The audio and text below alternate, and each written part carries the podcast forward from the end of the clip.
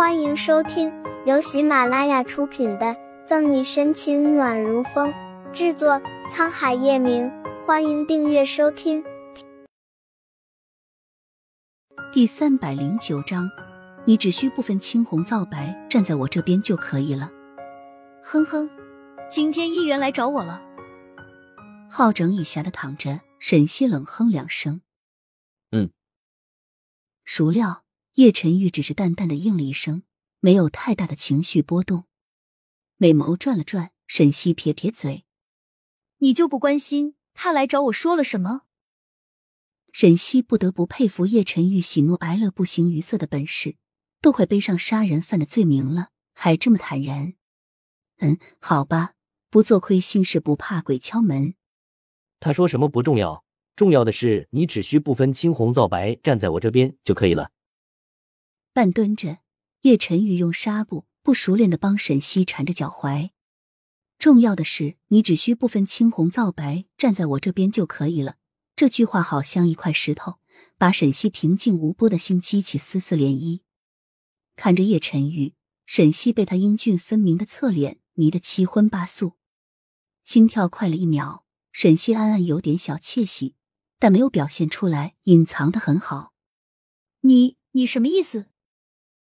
将纱布剪短，叶晨玉起身坐在沈西旁边，坏笑的勾起唇角，单手撑在沙发靠椅上，一点点凑近沈西面前，容易诱人犯罪的俊脸慢慢放大。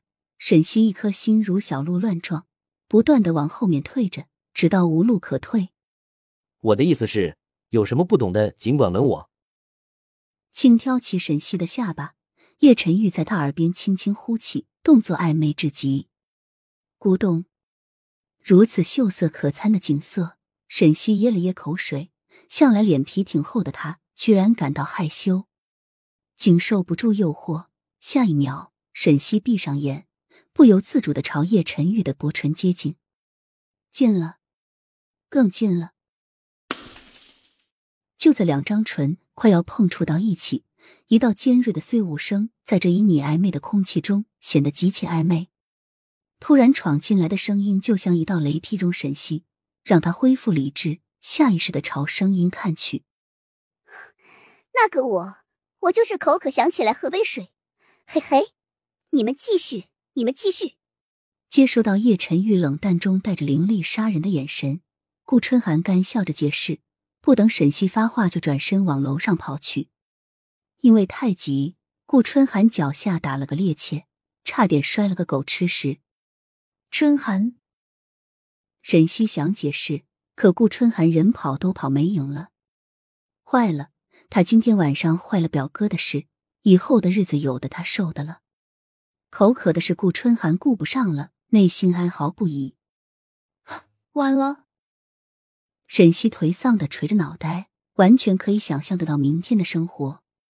春寒看见了，叶老太太肯定也会知道，这老脸往哪搁啊？沈西欲哭无泪，叶晨玉却没有受到任何影响。我们继续，继续你个大头鬼啊！睡觉。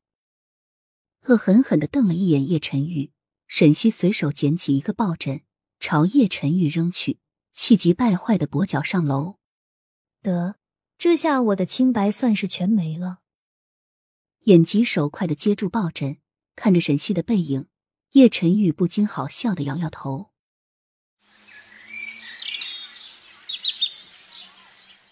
第二天，沈西是被一阵香味吸引醒来的，揉着惺忪睡眼，摸到手机，沈西看了看时间，打着哈欠，盯着天花板。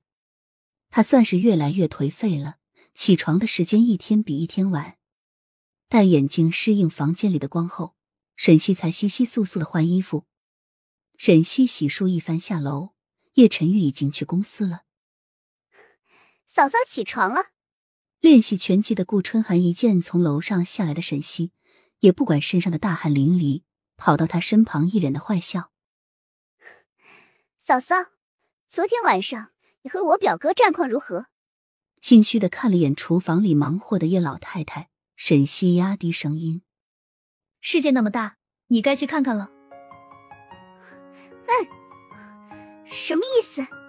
活得比较粗糙的顾春寒没有听懂沈西的意思，一脸狐疑。我的意思是，你可以滚了。把头发高高的扎起，沈西给顾春寒一个牵强的笑。本集结束了，不要走开，精彩马上回来。